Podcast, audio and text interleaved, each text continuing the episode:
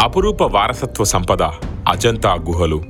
భారతీయ శిల్ప కళాకారుల నైపుణ్యాన్ని కళను ప్రపంచవ్యాప్తంగా చాటి చెప్పే మహారాష్ట్ర వారసత్వ సంపద అజంతా గుహలు. ఇందులో ఎన్నో పెయింటింగ్స్ ఆకర్షణీయమైన శిల్పాలు చూపరులను ఆకట్టుకుంటున్నాయి. కొండలను తొలిచి అద్భుతమైన నిర్మాణాలుగా మలిచిన ఈ ప్రదేశాన్ని భారతీయ అద్భుతమైన వారసత్వ సంపదగా చెప్పవచ్చు. అటువంటి అపురూప సంపద గురించి ఇప్పుడు తెలుసుకునే ప్రయత్నం చేద్దాం. కాబట్టి ఈ వీడియోని పూర్తిగా చూడండి స్కిప్ చేయకుండా. ఇప్పటి వరకు మన ఛానల్ని సబ్స్క్రైబ్ చేసుకున్నట్లయితే వెంటనే సబ్స్క్రైబ్ చేయండి. ఈ వీడియో కనుక మీకు నచ్చితే లైక్ చేయండి. భారతదేశ చరిత్రలో మొట్టమొదటిసారి పూర్తి వికాసిత చిత్రలేఖనం కనిపించే అద్భుతమైన ప్రదేశం అజంతా గుహలు. ఇవి రెండు విభిన్న కాలాలలో కాలానికి ఒక దశ చొప్పున ఏర్పడ్డాయని ప్రస్తుత చరిత్రకారులు భావిస్తున్నారు. మొదటి దిశ క్రీస్తు పూర్వం రెండవ శతాబ్దం నుండి ఒకటవ శతాబ్దం వరకు దాని తర్వాత రెండవ దశ ఏర్పడ్డాయని చరిత్రకారులు భావిస్తున్నారు. అజంతా గుహలో గుహ సంఖ్య అనే ఒక సాంప్రదాయం కనిపిస్తుంది. ఇది సౌలభ్యం కొరకు నిర్మించబడింది. కానీ వాటి నిర్మాణ కాలక్రమాన్ని అనుసరించి కాదు. దీన్ని బట్టి అజంతా గుహలు ఎంత పురాతనమైనవో అర్థం చేసుకోవచ్చు. అజంతా గుహలు మహారాష్ట్రలో ఔరంగాబాదు జిల్లాలో ఉన్నాయి. యునెస్కో ప్రపంచ వారసత్వ ప్రదేశాల్లో ఒకటిగా భారతదేశంలోని ఈ గుహలు గుర్తింపు పొందాయి. ఈ గుహల్లో ఉన్న ఇరవై తొమ్మిది గుహాలయాలను క్రీస్తు పూర్వం రెండవ శతాబ్దంలో నిర్మించారు. ఇవి తేరవాడ మహాయాన బౌద్ధ సాంప్రదాయాలను ప్రతిబింబిస్తాయి. అజంతా గుహల్లో భారతదేశంలోనే అత్యుత్తమ బౌద్ధ కళలు ఉన్నాయి.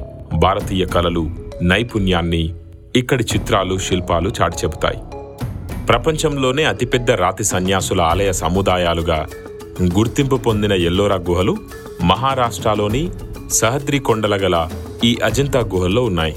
వీటినే వేరులు లేని అని కూడా పిలుస్తారు. రాతిని తొలచి నిర్మాణాలుగా మలిచే భారతీయ కళకు ఎల్లోరా గుహలు అద్దం పడతాయి.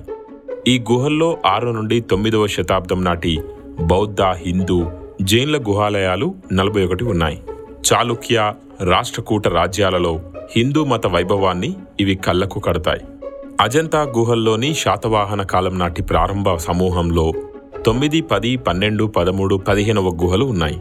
ఈ సమూహం బౌద్ధమత సాంప్రదాయానికి సంబంధించిన హీనాయన సాంప్రదాయానికి చెందినవని పండితులు భావిస్తున్నారు.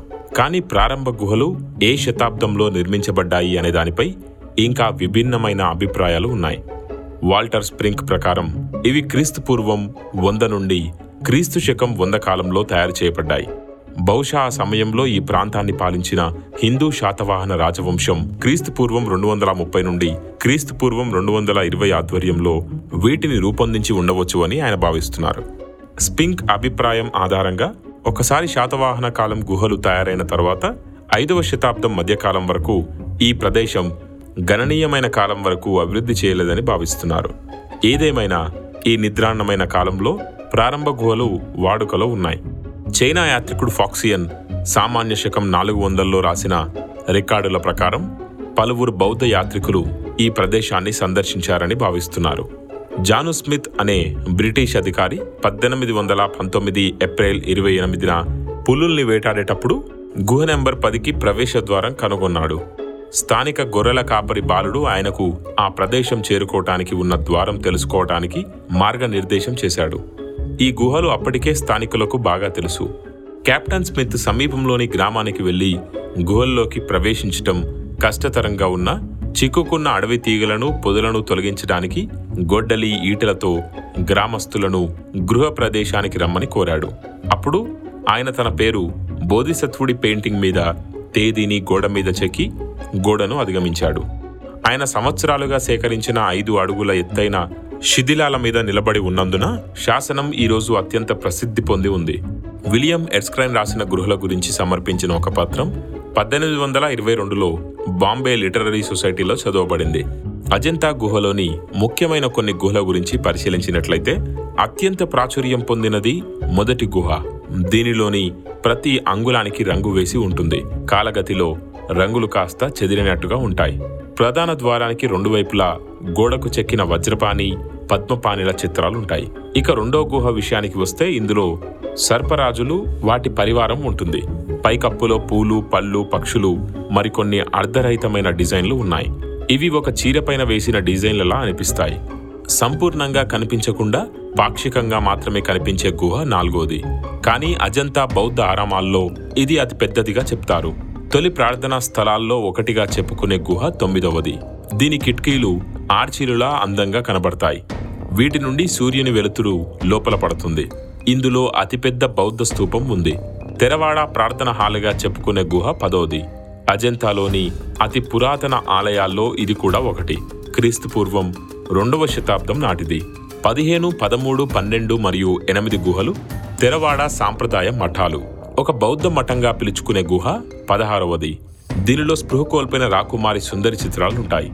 బుద్ధుని సోదరుడు నందుడు సన్యాసిగా మారినట్టు తెలుసుకొని ఆయన భార్య స్పృహ కోల్పోయినట్టుగా ఇందులోని దృశ్యాలు ఉంటాయి. గోడలు పైకప్పు చిత్రకళతో నిండి ఉన్న బౌద్ధ ఆరామం పదిహేడవ గుహ.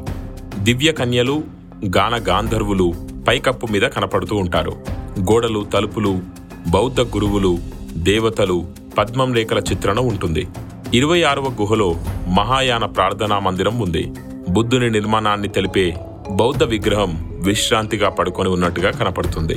ఆయన అనుచరులు దుఃఖించటం పైన దేవతలు ఆనందంగా స్వాగతాన్ని పలకటం కూడా చిత్రించి ఉంటుంది.